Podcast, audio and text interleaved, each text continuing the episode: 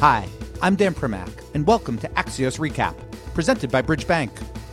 Today is Tuesday, September 29th. U.S. consumer confidence is up, oil prices are down, and we're focused on the business of fame.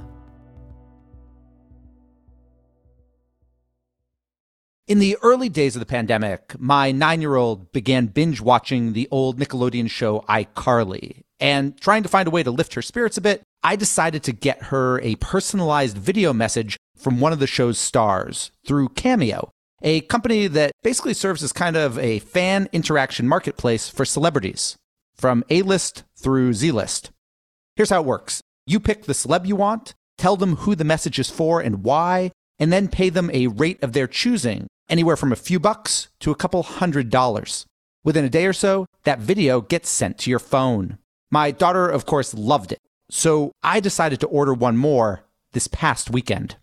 Hi, this is Gilbert Gottfried, and it's so exciting to be on Axios Recap. Now, look, I was asked to say uh, why I joined Cameo. Well, that's easy. That's an easy one because uh, Cameo has a high amount of zinc. And my doctor told me I had a zinc deficiency. And so that's why I'm on Cameo. Cameo may sound like novelty, but it's become big business. It's backed by some of the top names in venture capital, and one of its celebrity users recently surpassed the $1 million earnings mark. So we want to dig into what might prove to be the next evolution of platforms like Instagram and Snapchat with Cameo CEO Steven Galanis. That conversation in 15 seconds. We're joined now by Steven Galanis, the CEO of Cameo. So, Steven, let's just start with the basic founding story here. Why did you think to start this company? Yeah, thanks, Dan. We've been thinking a lot about this idea that in the social media age, there's actually a gap between fame and monetization. So you have this new class of people post MySpace, post Facebook, post YouTube, post Instagram, who are actually more famous than they are rich. And as the amount of content in the world is exponentially increasing, there's more and more of these famous people that are being produced. And the gap between fame and monetization in many ways had never been wider. There was a documentary that I remember watching that ESPN did. It was a 30 for 30. And in that documentary, they talked about how over 80% of NFL players go broke five years after playing their last game. And my co founder, Martin, was an NFL agent who was repping a guy named Cassius Marsh, who was like a journeyman player. He was never able to find him any off the field dollars. And Martin was telling me about this problem. He showed me a video he'd gotten made for one of his buddies who is a marketing executive at Nike, having Cassius Marsh congratulate him on becoming a dad.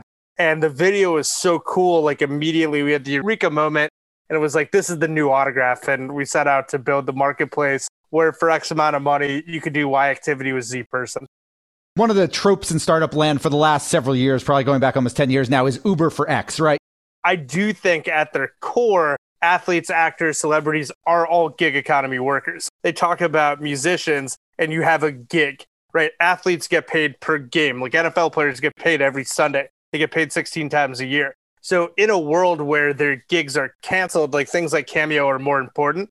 But the interesting thing to think about is for the vast majority of people on our platform, they have other ways to make money on top of it. So it's really like the fan engagement that is critical for them the people on the Cameo platform, their price is public. Does that become uncomfortable having those conversations and trying to figure out what is the perfect price point? Oh, we let them set their own price, right? So I think that starts with that. I remember in the early days when Andre Drummond from the Detroit Pistons ended up joining the Cameo platform and he was making 25 million a year. And he was saying that he'd gotten paid like $20,000 or $30,000 to show up at a bar mitzvah. So he had that as he was anchoring. And I told him, I'm like, you don't need 10 grand to do this. Like, take your annual salary, $25 million, divide by 2,000 hours in a work year, 50, 40 hour weeks, and then divide that by 60 to find out how much money you make per minute, right? Which is about the length of a cameo.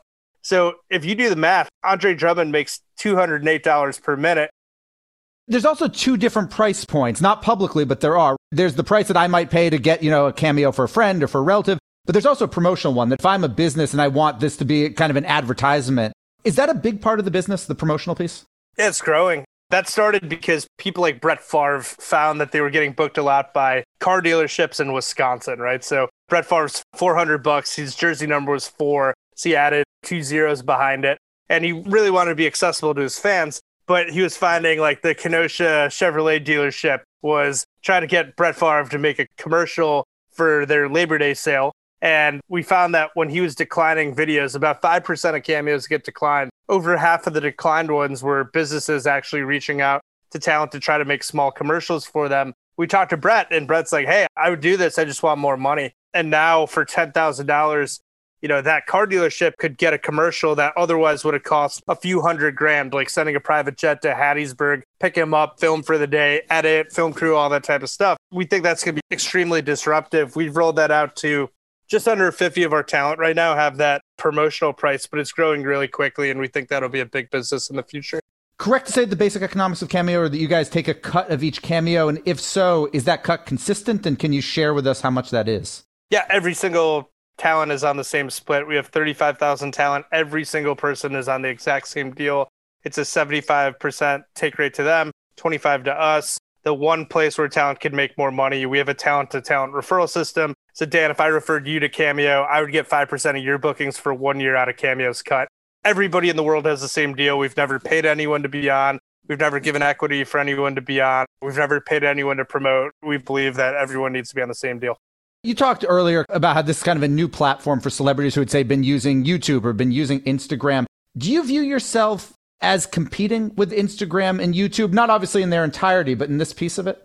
I look at Instagram and YouTube and TikTok and SoundCloud and every platform. They're the farm system for Cameo. They've gotten famous other places, but they're monetizing and becoming more popular on Cameo. Speaking of popular on Cameo, you guys seem to have caught the pandemic zeitgeist to a certain extent, and in part because people want to get gifts for each other or have a personal connection with other people can't necessarily get together, can't give the sorts of gifts that they used to, tickets to a sporting event or a concert, etc. How do you as CEO kind of try to figure out what percentage of your business isn't artificial per se, but is pandemic boosted and when the pandemic goes away, if there's a vaccine, would disappear? Well, I think when we looked historically at why people weren't joining Cameo, right? We've been around for three years before the pandemic started. And this business was growing rapidly, as you know. We were the fastest growing consumer marketplace in the country last year, and that was without the pandemic. So I think in many ways we had a pull forward here. And a lot of people who had said no historically had said no because they were making too much money or they didn't have time. And suddenly, in a world where all live entertainment stopped, you know, all film production stopped, all sports stopped, all comedy stopped, all music stopped, people were willing to give us a shot.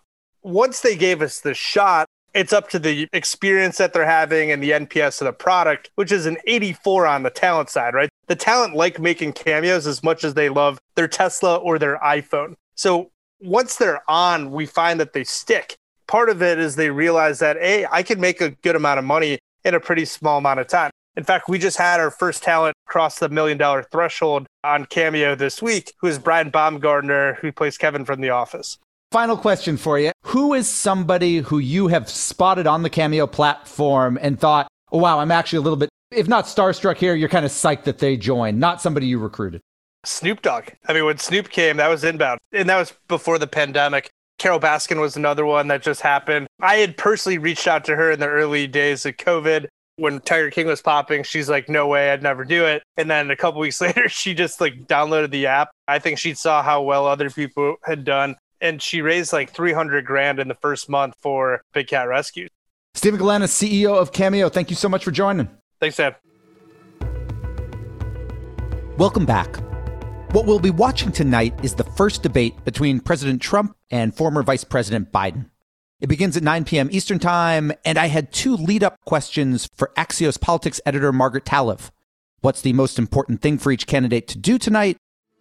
Donald Trump needs to make a convincing case that he has not bungled the coronavirus and that the country will actually be in safer hands if he's given another four years.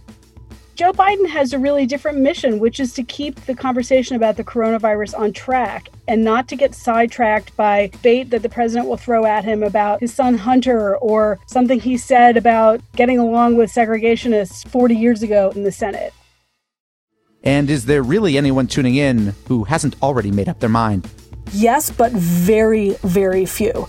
Consistently, the polls show us overwhelmingly the Democrats are voting for Joe Biden, overwhelmingly that Republicans are voting for President Trump, and that there is a narrow window of so called independents, lowercase i's, who are either swingable or who haven't made up their minds. But will they be tuning in tonight? And is the debate going to be what changes their minds? I don't know. I wouldn't bet on it, and neither are the candidates. Biden's team is telling him consistently don't get psyched out by this. You have to do well enough. This is not going to be a pivotal event. That's probably true, but if the election really comes down to the margins, like, are you going to be the guy who didn't prepare for the debate because you didn't think it would matter? Today, we're also watching Nashville, where the Tennessee Titans football team closed its practice facility after three players and five other staffers tested positive for COVID 19. The Minnesota Vikings, who just played the Titans, they also closed their practice facility. The NFL hasn't yet had to cancel a game through its first three weeks, but that might be about to change. And finally, today, we're watching tomatoes. An agriculture startup called AppHarvest this morning announced it'll be acquired and go public via one of those SPAC mergers we've been talking about. Why it matters is this is about to be a $1 billion company based in Morehead, Kentucky, which is in one of America's poorest congressional districts. Its CEO tells me the plan is to continue building out in Morehead with around 350 employees by year end, in part because it's less than a one day's drive to most of the continental US. In other words, fresher tomatoes. AppHarvest, by the way, features a board of directors that includes Martha Stewart and Hillbilly Elegy author J.D. Vance. And we're done. Big thanks for listening. And to my producers, Tim Shovers and Naomi Shavin. Have a great National Coffee Day, which might be the most important holiday of the year. And we'll be back tomorrow with another Axios recap.